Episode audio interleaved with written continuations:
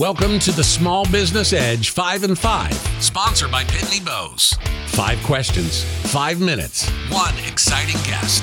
Now, here's your host, Brian Moran. Hello, everyone. Welcome to the brand new 5 and 5 podcast, a monthly addition to our Small Business Edge podcast and sponsored by Pitney Bowes. I'm Brian Moran. I'll be your host. And in these podcasts, I will ask our guest experts five questions in five minutes on one topic. Our guest today is Andrew Sherman, and the topic is finances for small businesses. Hello, Andrew, and welcome to the Five and Five. Great to be here, Brian. It's always a pleasure to be on on the show, and uh, thank you, Pitney Bowes, for your support. Fantastic. Well, let's get right into it. What is the state of small and mid-sized business financing in 2022? At the moment, it is pretty robust. And let me tell you why. In the angel and early stage investment phase, you have many angels seeing their stock market accounts go up, uh, crypto gains, their home equity uh, prices increase. Uh, they're feeling, you know, more willingness to take risk and support businesses in their community. You have a rise in the use of crowdfunding. Um, there's a lot of money that have been on the sidelines that were worried about the impact of COVID and other things that are coming back on the playing field. And the one thing that I would point out uh, in terms of adding to the robust state of SMB financing is we have seen incredible progress over the last 18 months, and I'm very bullish for the rest of the decade on access to early stage and growth capital for minority and women owned small and mid sized businesses and that's been long overdue. And I'm very excited to see that that trend continue.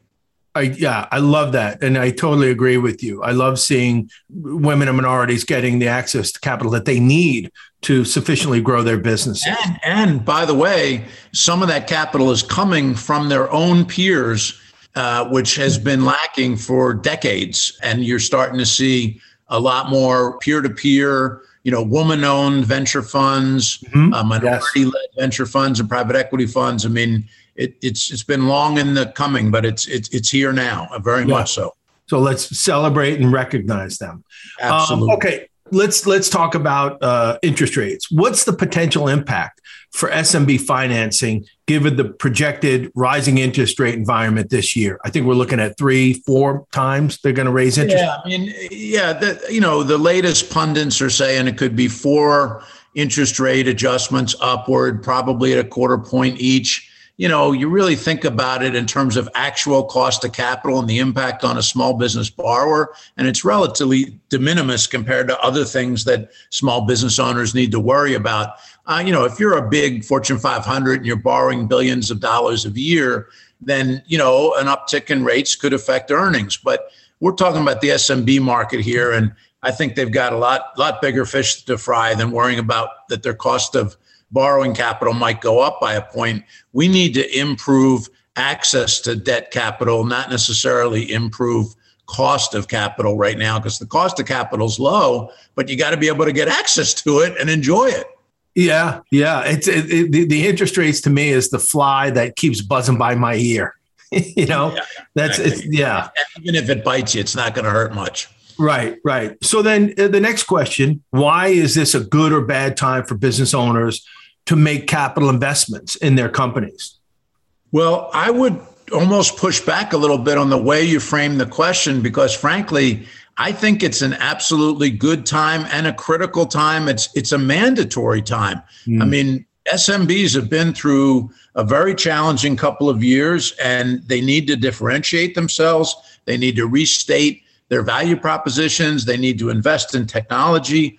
I'm worried that if we don't commit capital uh, to SMBs and the capital isn't a- uh, available at at affordable rates and and without you know giving up too many terms, the economy could collapse. So I think you know you've got the advantage of uh, work from home lowering overhead costs. This is a really good time to take the money that you would be spending on rent and utilities and other things and reinvest that into customer driven databases, customer driven service training. You know, there's a lot of opportunities to invest in your business, and it doesn't have to be terribly expensive but some of it is just reallocating costs that you know may be much lower in 2022 and beyond, uh, thanks to this you know trend in in the workplace.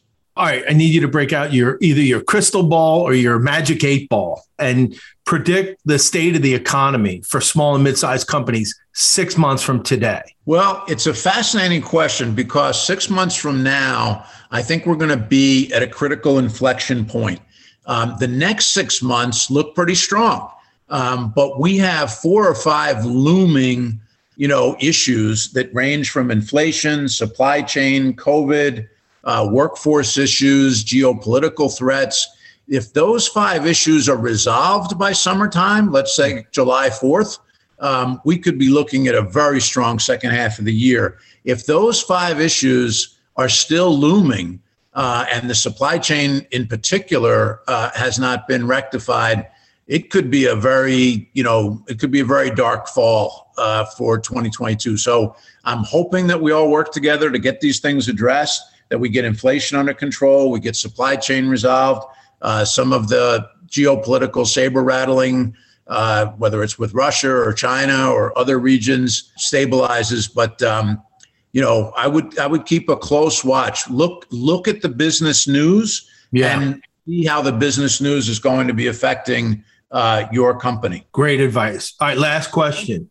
What speaking of advice, what advice would you give to business owners today as they navigate through Q1 of 2022, next 90 days? I would say four things. Uh, one is resilience, you know, making sure that really the first two go together resilience and adaptability.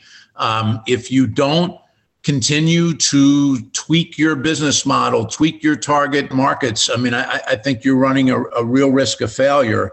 A third thing is I would say take nothing, and I mean nothing for granted. Mm-hmm. And the fourth one, probably the biggest concern of many SMBs uh, outside of the finance issues we've been talking about, is employee retention and recruitment.